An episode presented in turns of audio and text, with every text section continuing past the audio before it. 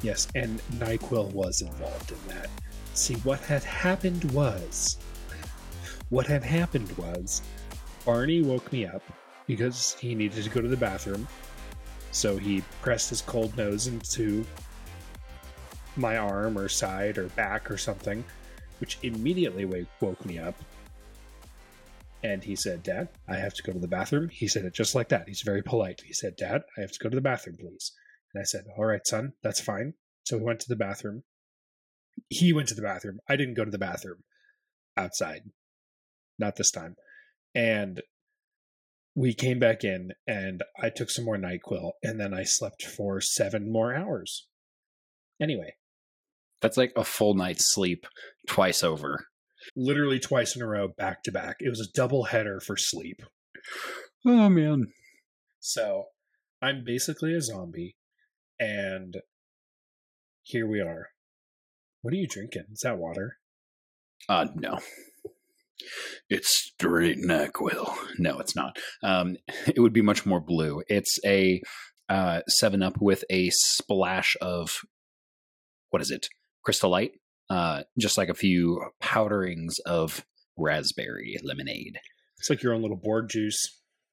I just learned what Borg juice was literally was it today. From, was it from the food theory video? It was. Thank you, Matt Pat. Absolutely. Oh my gosh. He did a really good job. Like, first off, Borg juice sound. I mean, once they started talking about Four Lokos, so I went to uh, Central Washington University, that is over in Ellensburg, Washington, literally in the exact geographic middle of the state. And uh, Four Lokos were banned in Ellensburg because a bunch of students, or a couple students, died from alcohol poisoning from drinking Four Lokos. So watching the Borg juice video, I'm like, oh, Lord. I mean, I didn't know them personally, and they died, I think, before I got there, like a year, only a year. And they were like freshmen, so they weren't legal age. Anyway, please drink responsibly. If you're going to go wild, please don't die because you had Borg juice and you drank over a gram of caffeine or something. I did like how in that video he pointed out, like, hey, that you're taking in over a thousand milligrams of caffeine. That's not good if you're making this to recipe standards. But he also pointed out, like, you can make this your own. You could make this non-alcoholic. You I could just really liked that. You could just this is your jug. You could use a half gallon. You could basically do different, like he, he was like, you can, it, he, what is he? He phrased it at the end of the episode. It's the best, worst idea you probably have. Yeah. Honestly, it has a lot of really, really good upsides, a lot of really bad downsides. Yeah. Don't but drink like, a fifth of vodka, kiddos. Yeah. I don't know why people would think that's a good idea. Well, I know why people think that's a good idea because it's blackout rage juice. uh, it's such a but, great name. But taking out the social pressure of drinking, I think, is really smart because a lot of people aren't actually comfortable with getting plastered. They don't they don't enjoy it. It's not for them. There's some people who are like, this is what I live for. This is the only thing I ever want to do. And those people are alcoholics. Sorry if this is your wake-up call, but that is basically the definition of alcoholism, is like being stoked to blackout. Can't wait till I can forget. We are not here to talk about Borg juice, at least not this episode. I don't know. Not this episode. I don't think people call it Borg juice. Is it just Borg or is it Borg juice? I guess Borg juice. Borg juice is technically redundant. Yeah. That's like saying ASAP is possible. I don't. That's I hate that's that. That's from The Office. Don't worry. Oh, okay. Here's something that'll grind people's gears. I don't really like The Office. I think it's... I can't imagine why. The type of humor that's in The Office that is meant to, like, make people feel uncomfortable and just laugh. And it's really, like, it really pushes the boundaries of what keeps the skin on my bones as far as level of comfort. It drives me nuts. Michael, anything with Dwight and Jim is the most hilarious content I've ever seen. Anytime Michael Scott opens his mouth, I want to punch him in the face, just so boop and push. That's a fair just reaction. I just want to. I just want to hit him just a little bit. I just. I just want to talk to him. I just want to talk to him. I just want to talk. Pulls out a shotgun. I just want to talk to him. I just want to talk to him. This will be one of my props when we talk about our hobbies. Anyway, we should probably get into the episode. Welcome to Talk About Tatooine. I'm Andrew. I'm Nathan. And we are Return Brothers, here to bring you what's new in nerddom and give colorful commentary on our favorite subjects. Welcome to our cantina. Grab a drink and settle in as we set course for realities beyond our own. Thank you so much for tuning in, everyone. First of all, make sure to like, comment, and subscribe if you guys are watching this on YouTube. And make sure to follow the pod- podcast if you're watching on Anchor, Spotify, and now officially Apple Podcasts. We finally figured out that hurdle. We got it done. Today, we're going to be discussing Season two, Episode nine of The Bad Batch, The Crossing. But first, let's get into some of our starter questions. Also, make sure you guys stick around towards the end. We have a lot of fun pieces of Warhammer news. Some new models came out, and we're excited to talk about them. Yoo-hoo. Let's go. What have you been watching recently or reading? I have been doing both, actually. So let me start with my my reading. So I'm going to go out of order on my bullet points here, so I do apologize. But I wow. So literally just before, while I was cooking dinner before this podcast, I finished book either five. It's book number six of X, the X-Wing series of Solo Command, and it's dank. So you get to see a ton of Han Solo. You get to see, like, Wedge Antilles is a fantastic commander. He just has, like, the best written dialogue. Mm-hmm. And you get, ooh, you get to really, I'm surprised how much this series dived into Wraith Squadron specifically. Yeah. Because at first I was like, oh, this is the X-Wing, X-Wing Rogue Squadron series. And it's like, it's actually not the Rogue Squadron series. It's just X-Wing. So it covers mm-hmm. Rogue Squadron and Wraith Squadron. And they're super cool. And there's just a ton of espionage and assassination and dogfights. And the dialogue is just so good. I'm absolutely loving it. I literally just finished Solo Command before coming up here. So I was like, oh, that's so good. Yeah. And really just loving all of the sci-fi that they're putting into that. They're really getting creative with it. Now, what I've been watching has been a little rough because um, I may have watched the season finale of The Last of Us, not realizing it was the season finale. And then on Monday, yesterday, I opened up my tablet and got into H B O and discovered there's no new episode of The Last of Us.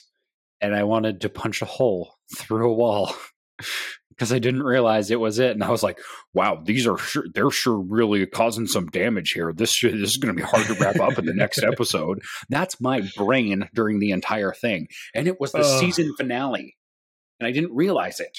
So now I have to go back and watch it again with a different mindset, because when you watch something knowing it's a season finale, you're anticipating certain things happening. And it's I didn't, it just hits different. And I feel like I kind of ruined it for myself. But that being said, um, really loved it. Absolute banger. Um, I have been torn asunder by my own mistake. But I'm very, very excited to rewatch that. Um, it's going to be on my rewatch list. I will probably watch through The Last of Us every single year. It is, it is that good. I mean, it's it's some of the best television that's come out. I think one of the only things I didn't like about it is that, like, Ellie especially has a, she's just got a, a potty mouth. But that's actually really key to the story. I usually think excessive language is a filler for bad writing. Uh, in this case, it actually symbolizes Ellie's loss of childhood, because she's using adult language, because she's putting, getting put through adult situations, but she's a child, and her language is actually like it, it to me personally, it made me mourn because of the loss of her childhood. Mm-hmm. I actually had a very similar note to you under this section. I, I all I put was, there is a The Last of Us shaped hole in my heart. one hundred percent. It was so good, so traumatizing, but so good. Also, I am rereading the Thrawn books. I just finished Thrawn, Allian- uh, Thrawn Allegiances on my drive home today, and it's really good. One of the things we rediscover and reintroduce into canon is the material called Cortosis. Uh, it was reintroduced back into canon, obviously in this book, back when it came out in twenty eighteen. But this material actually first showed up in Star Wars in the Old Republic in a book called Path of Destruction back in two thousand six. It was re- written by Drew Karpyshyn. It's one of the first books in the Darth. It is the first book in the Darth Bane trilogy. It's one of my favorites. I, I reread it probably every year. It's so good. Um, I read it when I was a teenager, and I thought, this is the coolest thing I've ever read. It has like this magnificent display of dark side force power in it, just all the way through. It's it's such an awesome story. I can't recommend it enough. If we do a book club on this podcast, we should start there. That would be awesome. They're such good books. I have actually um, above me on the top of my shelf, I have uh, several Republic Commando novels, the trilogy, the Dark, Darth Bane trilogy, two of the Chuck Wendig novels from post episode seven, and then I have the Inheritance series all up there. I also would really like to do a couple dozen episodes on the Inheritance series. What games have you been playing? I just started up a new Minecraft world, and I love it so much. Minecraft, Minecraft is on the short list of games that I consider my old reliables, meaning anytime I play it, I get joy. It sparks joy. And I really like Minecraft specifically because I can listen to books while I play. That is probably the biggest joy that I get out of it, is being able to read, or being able to listen to my audiobooks while that happens. And so that's how I, I try to read or read and or listen to a hundred books a year. And that's honestly part of how I get it done. So I've also been trying to finish the Halo Infinite campaign. One of our very first episodes, we grilled Halo Infinite. And I actually just recently got an Xbox Series X. For whatever reason, there's an audio glitch on my computer where I can't get this insane buzzing out of my headset when I play Halo Infinite. Uh, it's usually the kind of buzzing you would get if you have audio enhancements turned on for a headset. You have to like go into your audio control panel, go to properties, and turn it off. Well, when I do that, it doesn't change it. It works for literally everything else, and it's only that game. And I didn't finish it because of that. It, there was like an update, ruined it for me. But now I'm back. Some light spoilers, just a little mini review on where I'm at in the campaign. So the weapon, the A I that is with Master Chief, turns out to be a copy of Cortana. And my response was, yeah, no doy. She sounds like Cortana. She looks like Cortana. She's an A I. It's just Cort- Cortana sans rampancy. I didn't realize that was supposed to be a reveal. Like, I thought that was just obvious. Like, was this supposed to be a twist? Seriously. Was it supposed to be a twist? Because it was so obvious, I thought it was just assumed. The entire campaign, I was wondering, is this actually Cortana? Because it seems like Cortana. And then the surprise twist was, yeah, this lady who looks nearly identical to Cortana and has the same voice as her is just a copy of Cortana. Zero out of ten for the writing of Halo Infinite. The story of Halo has unfortunately gone down the tubes, which is really unfortunate because of some of the older Halo books and the original Halo games. Fascinating. Some of the coolest lore mm-hmm. ever. Some arguably. of the coolest lore ever. Anytime you have religious zealotry in space on a galactic scale, you're going to have a good time. Pretty much. Looking at you, Warhammer. I have been kind of getting back into my main rotation when I actually can play games. I have been playing a lot of Marvel Snap. I actually streamed several hours of that today. That was really fun. That was awesome. And I got like, not to brag, but I got like nine views. Uh, I'm actually kind of hoping that blows up a little bit just because I, I've, I'm still relatively new to streaming to YouTube. And mm. that's been kind of a hard switch because I've gone from like actually making a little bit of money on Twitch to streaming over on YouTube. And it's like basically starting over, but right. with a lot less functionality. And so I'm trying to figure out whether or not this is worth it for me to stay over there. So I haven't figured that out yet, but I did do a big Marvel straps, Marvel Snap stream today. I am doing a Call of Duty series. So I am working on a, what I call the research and development series for Call of Duty. And that is basically me just going through and using different weapons and actually doing kind of a st- really basic statistical comparison for different weapons and how they perform in matches of currently ten v ten. And I would like to get much bigger sample sizes because the meme of your sample size is small and your standard deviation sucks immediately pops to mind. And I would like to get more data points for that. But honestly, like I played... I'm trying to think. I played five games for four different S M Gs, plus I played two extra because I needed to redo some rounds because the numbers weren't right. So I had to invalidate those data points, essentially. And that took me like over two hours to do. And I was like, oh, crap, this is going to take a while. But it's also really fun because it's it's just fun. I've also been streaming my Minecraft world. So I'm basically streaming Marvel Snap, Call of Duty, and Minecraft all right now. And then mm-hmm. when I want to play something that's not a streaming game, I usually hop into Minecraft, or not Minecraft, StarCraft co-op and do some of that. So yeah. uh, I'm just kind of happy to be back into that and trying to get back into doing consistent content creation. It's really hard. It's a lot of work. It is a lot of work. And I see a lot of the work that you put into it. And Uh, our Instagram oddly like blew up this week. So that was awesome. Yeah. We have a new most popular video. If you're looking at just uh, views, mm-hmm. which I was super excited about, that's on my TIE Fighter project that I wrote up and basically recorded and found footage for and did all the editing for. I was really happy because it actually totally flopped on other platforms. And I was really sad. And it was, they were really high quality shorts that you put out that were just little lore bits, little like donut holes of lore, donut holes of lore, equally tasty to the rest of the donut, but somehow disregarded as inferior. They were really good is what I'm trying to say. And people are missing out and maybe they'll still blow up. You never know. Yeah. Sometimes they just take a little bit. So I've been really excited about that. And weirdly enough, when we made our Andor predictions, we basically released a short that said, hey, here are the theories we got wrong. And weirdly enough, people loved that. That video got over five hundred likes. I've never got five hundred likes on a single post of any platform of any content ever. So I was super excited about that. And it got over five thousand views, almost six thousand. We broke the six thousand mark yesterday on this newer video.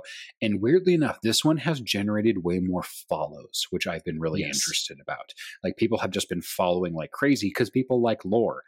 And coming mm-hmm. up, we have, I have written out, recorded, but not edited yet, footage for the TIE Interceptor, the TIE Defender, and the TIE Bomber. I have all three of those. I just need to go through and actually make that material and then put basically footage or uh, using stock photos on top of it. So very exciting. Sure. Yeah. And moving forward, uh, we're going to be doing a lot more of that. Those seem to really kill. And we both really enjoy doing the research for those. And it's been a lot of fun. I'm currently writing a series of, I'm calling them First Legion debriefs. It's first person accounts of stormtroopers who have served n- nearby Lord Vader and telling accounts of different battles and things from the stormtroopers' perspective.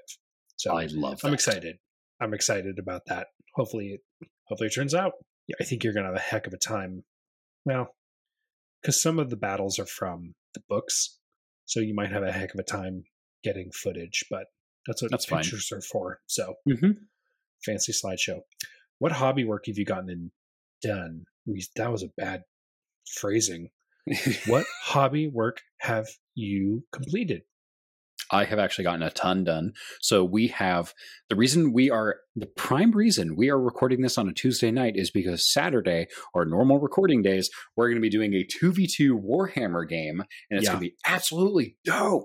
So mm-hmm. I have been trying to bust butt trying to get this done. And I have come to a couple of conclusions, which now present Nathan now looks back at past Nathan and shakes his head in dismay and just huge disappointment because past Nathan is such an idiot.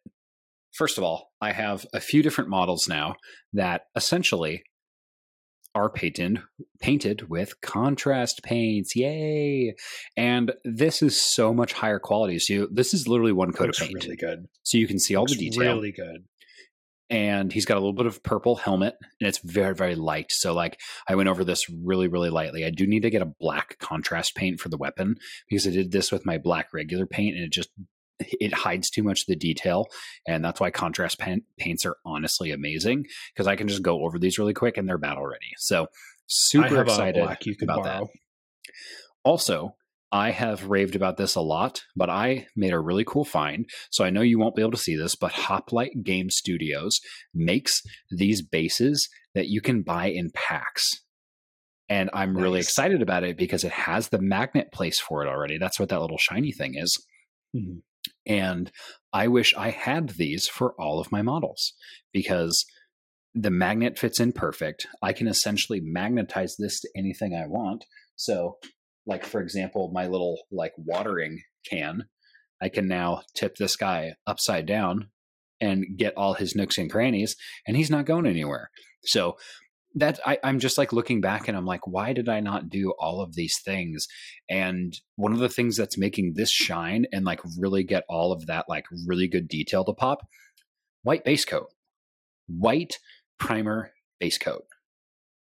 And I wish I would have done that with all my that's models. All it takes. Because I used a, I used the Citadel Mechanicus Gray at first because I was like, oh, I kind of like this color. Let's do it over all of my other models.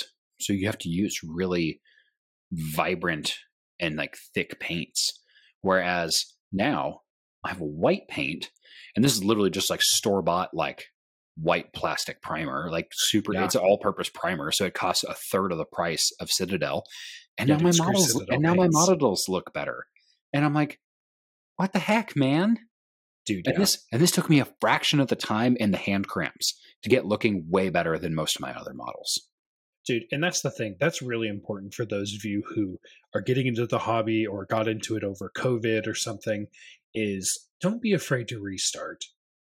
I, the first models I painted looked like a toddler had gotten a hold of them. They are like, they were gross. Like I could, it was like, I forgot how to paint between the lines.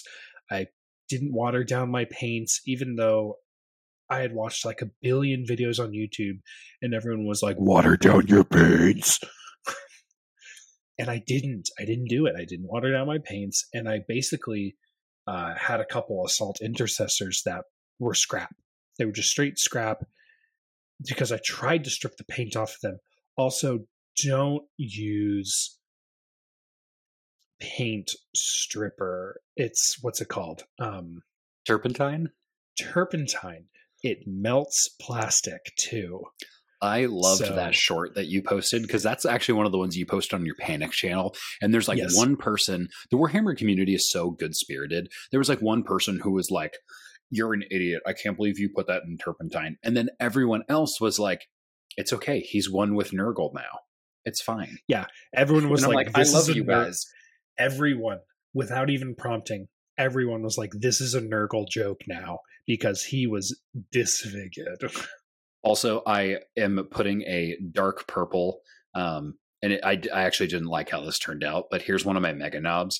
And basically, I painted this and I was like, yay, guys, work in progress. I got some paint down on my mega knobs. And everyone that commented was like, why did you post a picture of a base?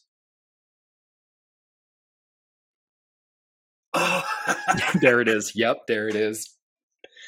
I was like, and it was just person after it. person, person after person was like, why is there only an orc head? Or why is it just a base? Like, you didn't post anything here. And it, like, for a second, I was like, you guys are dumb. And then I realized, oh, it's because purple's sneaky and you can't see it because it's orc. They believe you can't be seen, so you can't be seen. No, sir, you are dumb. It's yes. fine. So it's one of my favorites. I mean, you, Again, you literally watched how long it took me to be like, what the heck is he talking about? He's and like insane. The thing is, it took me that long to figure it out, and that was not the first time you told me that joke in the last two days. So even then, my brain was like, Uh, just like the Patrick meme where his brain is literally sparking. Yep.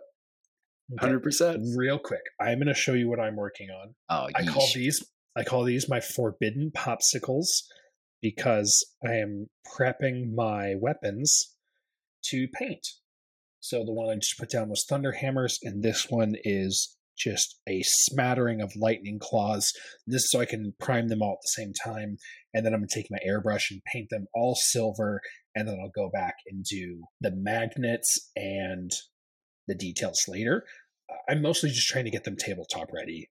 I'm scrambling. I had an entire week off last week. And because I was sick, I didn't get anything done. It was actually, it really sucked. I was, I'm still kind of pissed off about it. To, to I basically lost a whole week. I didn't get any hobby work done. I didn't do anything productive whatsoever. I could. I was barely conscious enough to play video games. Like, is the bad kind of sick? Yeah, that's but, no fun. But I'm trying to get them ready because I'm running fifteen hundred points of Deathwing, and I'm going all melee Terminators. So I kind of hope you're on my team. We'll see. We'll see. We haven't decided teams we'll yet. See. It's just going to be random when we get there. All right. Let's get moving. Hit right, us with before, that spoiler warning. You got it. So before we get into any of our episode reviews, you guys know that our policy is, is that we review the episodes several weeks post-release. Gives you guys plenty of time to watch them, but consider this your official spoiler warning for Season two, Episode nine, The Crossing of The Bad Batch. If you haven't clicked off by this point, I am talking plenty long enough for you to get out. You've been warned. Go ahead and hit us with your rating. One out of ten. Goodbye. Goodbye. Did I write down a rating? I didn't. No, you did not. I was thinking earlier today, I was like, yeah, I filled out everything. It's fine. We're ready to go. I'm so stupid. Okay. On subject. I try not to say anything when I'm watching new content because I think it's rude to the people I'm watching with. I don't want to color their opinion or their experience of anything. Uh, anytime I'm in a movie theater and I I see people on their phones or talking or doing something, I just want to uh, throw whatever hard candy I have at them at the back of their head as hard as I can. And yes, I realize that's assault, but it's a dark movie theater and my probability of being caught is low, but I still, I digress. I'm going to give it a five out of ten. And I think that's still pretty generous considering this episode had a lot of sawdust in it.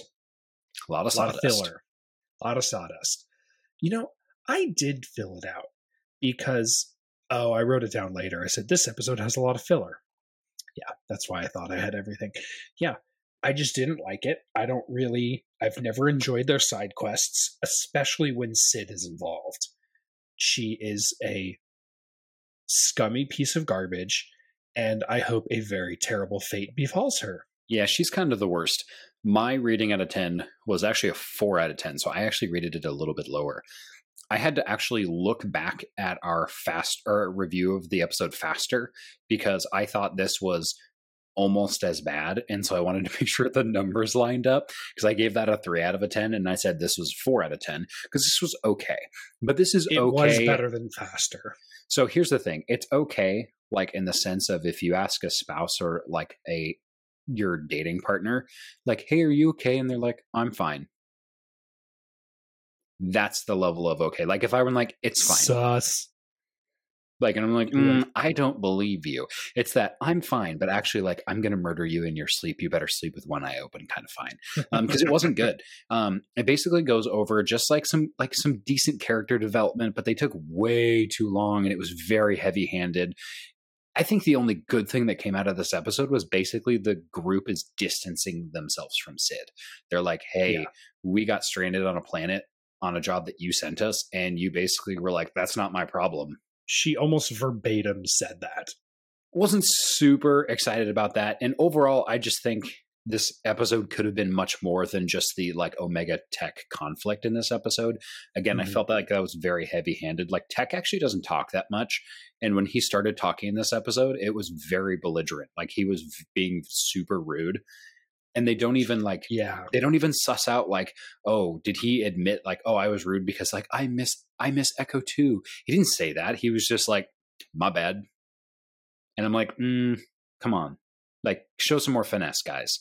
Like, yeah, he's supposed to be yeah. the kind of, like, socially awkward one and, like, is better at talking to computers than he is to humans. Like, we get it. Like, he's basically the engineer of the group. I know. I was going to say, I have a lot of engineer coworkers who are much more personable than Tech. And it, I don't know. For me, it just felt very heavy-handed. Like, yay, they got some they got some character development points. Awesome. And other than that, I was like, yep, four out of ten. I will rewatch this because I like rewatching Star Wars content, especially when I'm painting. But if I was paying enough attention, I would probably skip this episode. Favorite moments from this episode. My favorite ep- part of this episode was actually when they were mining the Ipsium. I thought that mm. was really cool for them to basically continue to add kind of the sci into sci-fi, like the science aspect. Mm-hmm. So similarly to, you were talking about Cortosis, like when they're talking yes. about material sciences in Star Wars, I love that stuff. Like the Mandalorian has a huge focus on like what Beskar is, and like it's yes. really significant to that culture.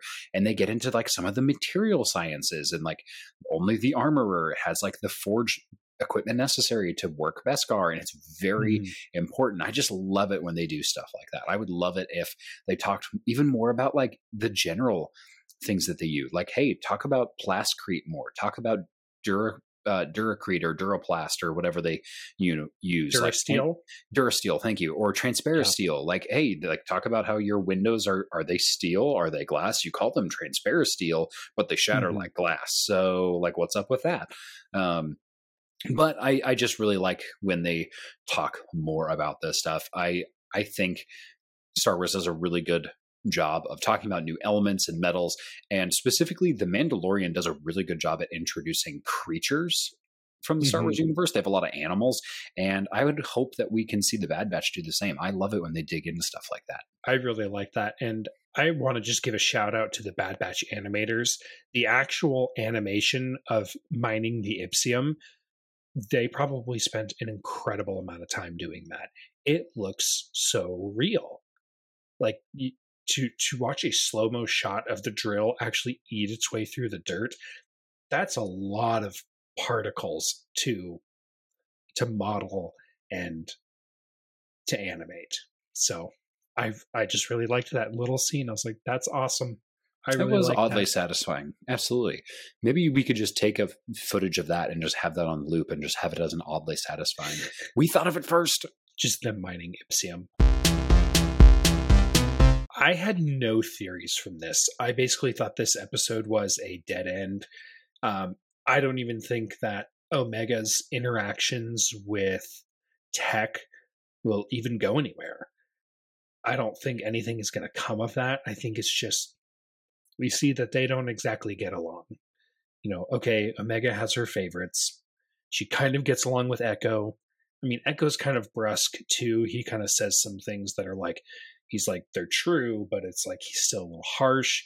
Whereas Hunter and Wrecker are really the ones she bonds with. Uh, mm-hmm. But yeah, that being said, I don't really have any theories. I thought this episode was is a one-off. This is a side quest. Who cares? Pretty much. I kind of, uh, the reason I didn't write any theories down for this was I kind of just posed in the questions, like, are we too far ahead at this point to make theories?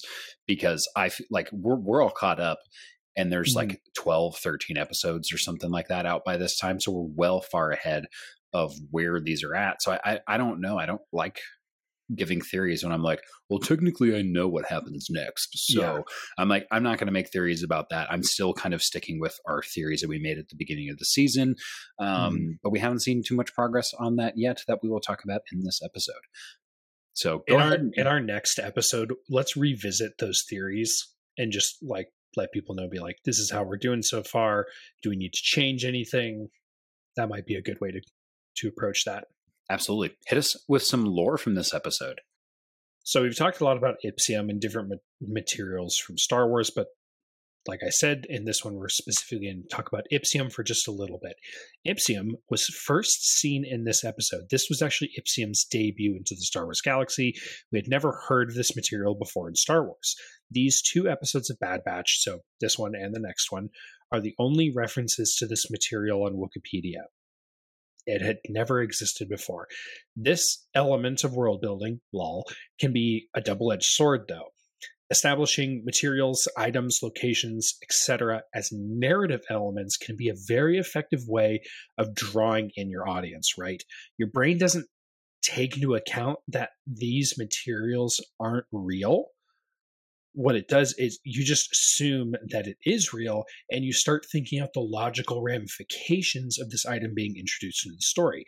And the more powerful the item, the more impact that these different like space minerals have on this story. And the Mandalorian does it perfectly with Beskar. Like it is, it's like a main staple of the story is Beskar, and you see the Mandalorian himself. He has a, a suit of pure Beskar armor. We don't even see a lot of the other more devout Mandalorians with such a pure suit of Beskar armor, and with it, he's able to literally fight off a lightsaber with his fists. It's awesome. Mm-hmm. Conversely, while exploring the galaxy, it can turn into uh, sort of a, like those childhood instances on the playground of just like the superseding power creep. Let me explain that a little bit. You have two children on, on a playground, and they're in this like imaginal, imaginary battle, and both children have force powers. Child A goes, I use force push. And child B goes, well, I cast force shield. And then child A goes, well, my force push turns into lightning and breaks your shield. And then child B goes, my shield is lightning resistance. You see what I'm going on? It just goes on and on. And it's just an arbitrary game of one-upsmanship until the one child runs out of things to think of and grabs their lightsabers and go home. Not based on a specific example of real life. Just throwing that out there. But do you see what I'm saying? If Star Wars introduces too many of these magical, mystical, kind of overpowered elements and materials, it makes the other ones less cool. If there were like a hundred other alloys or materials like Beskar, Beskar would not be as special. You know what I'm saying? It dilutes the it dilutes the pool, I guess, is really what I'm trying to say. So we may see Ipsium in the future. Uh, I don't think we will. I could be wrong. This could be a Chekhov's gun kind of thing where everything that comes into the story has a specific place in the story. I don't know that this is that, because I like they lose all their Ipsium. Like it blows up and they nearly die. Um, So I I don't think it's going to be that big a deal. I mean, it sort of comes into play in the next episode, but as far as the overall arc and story of the Bad Batch, Ipsium is nothing. That actually transitions really well into my least favorite part of this episode, and that's actually the overall lack of detail. And I'll expand on this on a couple of different things, because me and you, being twins, we went along the same path. We both looked this mineral up. We thought, hey, this is a really cool idea. They're coming up with new minerals, new compounds, things like that. Let's see if it's mentioned somewhere else in the Star Wars universe. Both of us literally looked it up on Wikipedia, because you wrote it down. And I also looked on that today when I was doing my notes, and I was like, oh my gosh, we're twins. Anyway, this is a frustrating example of how little detail is given in every aspect of this episode. And what I mean is they give you two pieces of data about Ipsium, and that is it. And they stick with those mm-hmm. two pieces of data, and that is what we know is, one, Ipsium is valuable when refined. That is stated multiple times. The other thing is it's explosive when raw and unrefined.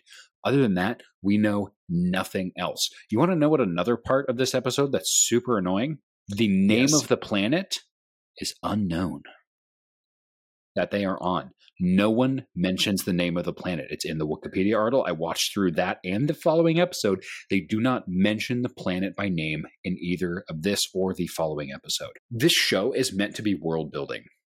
When Disney is adding new content into the Star Wars universe, it's meant to expand and enrich the universe. And when you tell me that there's a brand new element or mineral that we have no idea what it does other than it's valuable and it explodes, you're like, cool. So does like a ton of different gases, but this is not a gas. It's a liquid. Like, what am I supposed to do with this? And also, what planet are you on? That gives a base of reference so that you can tell subsequent stories. If you don't give the planet yeah. name, they're like, cool. Now are they just going to make this like any planet, or they're going to have to retcon that later and say, oh, by the way, they're going to have to drop name drop Ipsium and say, oh, this is found on this planet. And then it's going to have to be tangentially linked to, oh, yeah. remember that episode of Bad Batch we saw like ten years ago that like mentioned Ipsium? Oh yeah, this is like retconned and now it's on this planet, because they never mentioned it. Like why, why not and go to the, yeah. the it, it's one word. Just make up a name and say, hey, on the planet Stardust. That's a stupid name for a planet because that's the first thing that came into my mind because it's Star Wars. Okay. Um, I can't think of planet names off off the top of my head. Okay. But anyways, give the name. Dungledorf. Dungledorf. Give the planet the name. You're like, hey, uh, Sid's sending us on a mission to the planet Dungledorf to go look for Ipsium. Boom. You have that detail dropped in there and it's done. Boom. You don't even have to mention it. But they mention yep. it by the planet like eighteen times in episode nine and uh, in episode ten, which if you guys don't know by now, episode ten is the following episode that plays right into the story of this one. If there's anything worse than filler, it's a two-part filler. Which is a really a bummer because I actually love two-part episodes. I think they're like one of my favorites because it builds they're suspense. So good. It helps the rise in yeah. action of the story, and they just like, I don't know, they fumbled it. Yeah, I'm I'm almost tempted to not even review the next episode because it's not that great. I mean, that's why we review it, right? Because not all of them are winners. One thing I wanted to say as my least favorite, which I didn't write down, is why doesn't their ship have locked doors? A child or teenager, teenager, very, yeah, yeah, teenager is able to sneak onto their ship and hotwire it and leave. Did did they even show him hotwiring it? He essentially just walked in and took it. Like they, they so I. I did rewatch it specifically for this detail because I'm like, why didn't they just, I'm like, you don't walk away from your car without locking it. Why is it any different for their ship? Why would you ever leave, like let your ship out of your sight if someone can literally just hop on board and take it? And I know that's like a thing in Star Wars. Like if, you know, people just hop into uh, like the cockpit of a TIE fighter and they just like race off. Poe and Finn do that at the very beginning of episode seven. That's a little different because it's not like a, it's not a personal vehicle, but like the Marauder is their home. It's their personal vehicle. It's basically an R V that can fly through space and has big cannons on it. Lock it. Like just lock it. There's no reason somebody should be able to just walk up and take it. And that's exactly what happened. It was very, it just, it really broke me out of the story. I really couldn't keep going after that. That is all I have for this episode. Again, not a great one. Uh, not every episode of season two of The Bad Batch has been a banger. The ones that are good have been great, but the ones that have not been have been really low. And I think that's really frustrating because it doesn't seem like this is going to be a twenty some odd episode season. Like we're probably close to the end of the season and what, like a quarter of this season was filler? That's not good. Indeed. If your season is twenty some odd episodes long, sure, you can have some filler. And sometimes that filler turns out to be something good. Like not every episode of Supernatural, which is, some people don't think it's a great show. I think it's kind of good, but they have fun with the filler. If the if it's good filler, if it's good sawdust, you're not going to hear me complain. This was not good sawdust. All right, guys, we are done with The Bad Batch episode nine review. We're going to jump into some news from the HoloNet. I'm going to be go. reading off a ton of stuff because Games Workshop just announced a big, big, big update with Arcs of mm-hmm. Omen Vashtor and the Wrath of the Soulforge King, a new book and box set for Warhammer forty thousand, which will hit pre-order on March eleventh, twenty twenty-three, which was ten days ago as of this recording. So uh, that just shows you how often I uh, reviewed this. G W has released Wrath of the Soulforge King box set. This set recreates the scenes from Vashtor's invasion of the Rock and in, in it is the first time Vashtor the Archifane and Supreme Grand Master Azrael will also be available.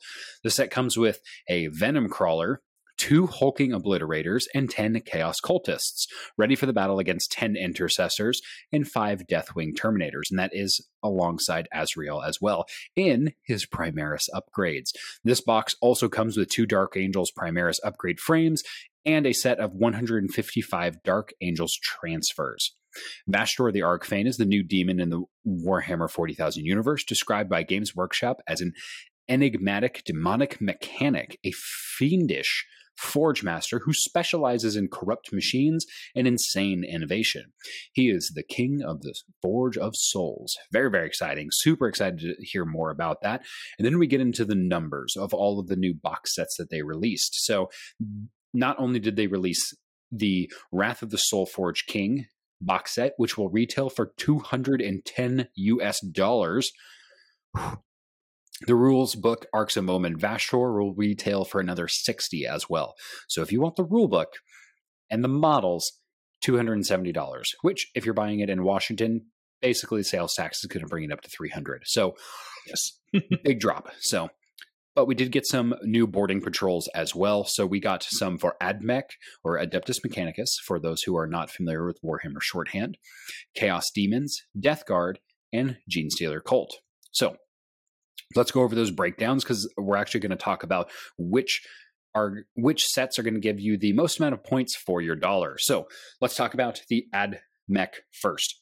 Comes with the Dominus, comes with ten stick Skitari. I can't talk here, guys. The English language is failing me.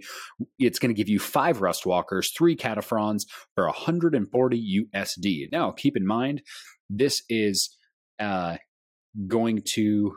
Why did I write down... I don't know where I got the math on this one. So this is essentially going to come out to about one dollar and six cents spent. Why did I... Hold on. That's three hundred forty-five points. Dude. Screw my one point six points per dollar. Yeah, but I think I did the math wrong. Hold on. That's not supposed to. I don't know where I came up with the with two, with one hundred forty. I must have been drunk while I was writing this. Were you? Possibly. Well, not drunk, but potentially intoxicated. Okay, this makes Tuned more sense. This makes more sense. two point four points per dollar okay. Spent. two point four. I was like, one point six is way too low. That was That's the wrong number. Really low. Nathan doesn't know how to do math. All right, so put another stupid tally for Nathan. That's another one. Absolutely. Chaos Demons is the next one. This box comes with Karanak, ten Flesh Hounds, and ten Bloodletters.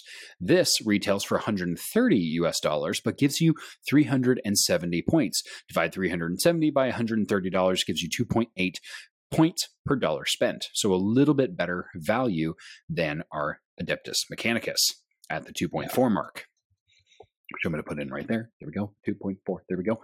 Next, we're going to be talking about Death Guard. So Death Guard, the boarding action set, comes with a Lord of Virul- Virulence, ten Plague Marines, three Death Shroud Terminators. Are those Terminators? I think yes, I just wrote are. down Death Shroud because for some reason I would assume that I knew what I meant when I wrote this last. So three Death, Death Shroud, Shroud Terminators for a decent amount of points, one hundred fifteen U S dollars. Wow. So a lot cheaper. And it's four hundred sixty points worth of models, which gives you four points per dollar spent. So really so the best value so far. If you're looking at points per dollar. Points, it's more points for fewer dollars. Correct. Absolutely. So it looks like the Death Guard is going to be the best boarding action set if you're looking at it from that metric. Then and it's the closest to five hundred points, which is the limit yes. for a boarding action. Yes, absolutely. I would luck... Love, slight side note, I would love on this channel if we actually tested those box sets out and then did a performance test based on its points per model and actually see which one performs the best. I would love to do that. Just a side note. Anyway, then we look into Gene Stealer Support Colt. Our Patreon. Yeah, support our Patreon. Um, we're actually working on getting that set up, so don't you worry, guys. Um, the next one is Gene Stealer Colt. Um, there was... Part of me that was when I was looking through this, I was like, this doesn't have an H Q. Um, that I'm super unfamiliar with the Gene Stealer Colt as a faction. So it comes with a Keller morph, which I believe is an elite, not an H Q. Don't quote me on that, or do comment, please. We'd love the engagement if I'm totally wrong, but also comes with ten Acolytes, five Aberrants, an Abominant for one hundred twenty-five dollars. So this comes out to three hundred ninety-nine points, which comes out to a three point one two points per dollar spent. So that actually puts them in third place for most amounts of points per dollar spent. Mm-hmm. G W also released a few other things as well. They released a new dice set, which, boy howdy, guess what? They're overpriced. You can buy yeah. fifteen dice for thirty-five dollars. Oh my gosh. Holy reference. Wow. The set of thirty-six dice that I buy from Chessex, which is the brand that also look cool, they're like ten dollars for thirty-six. So yeah, that's putting your dice at like a soft round of like thirty cents per dice or something like that. Third, no, it's like thirty-five cents. right? Something like that. It's a lot cheaper. Don't do math on the internet, folks. And then you look at the Games Workshop, and it's over two dollars per dice. That's so stupid. I wouldn't pay two dollars for a dice. Like, what? Anyways, and then they also released the Typhon Heavy Siege Tank. I don't know anything about that because I didn't have time to write it. So I'll have to look that up and see if uh, I can run it in my Space Marine forty K army, because that sounds like a Horus Heresy tank. That's actually my first impression as well, but I can't remember. Cool. Well, that is a lot to know. I didn't know about the Vashtor box, and I kind of want to buy it. And it'd be pretty cool. Although I need to just like hold my horses, because it, we're probably going to get the Lion soon, who is the Primarch for the Dark Angels. Maybe one of these days we'll do an episode on what Primarchs are and why they're important to Warhammer and blah, blah, blah, blah, blah.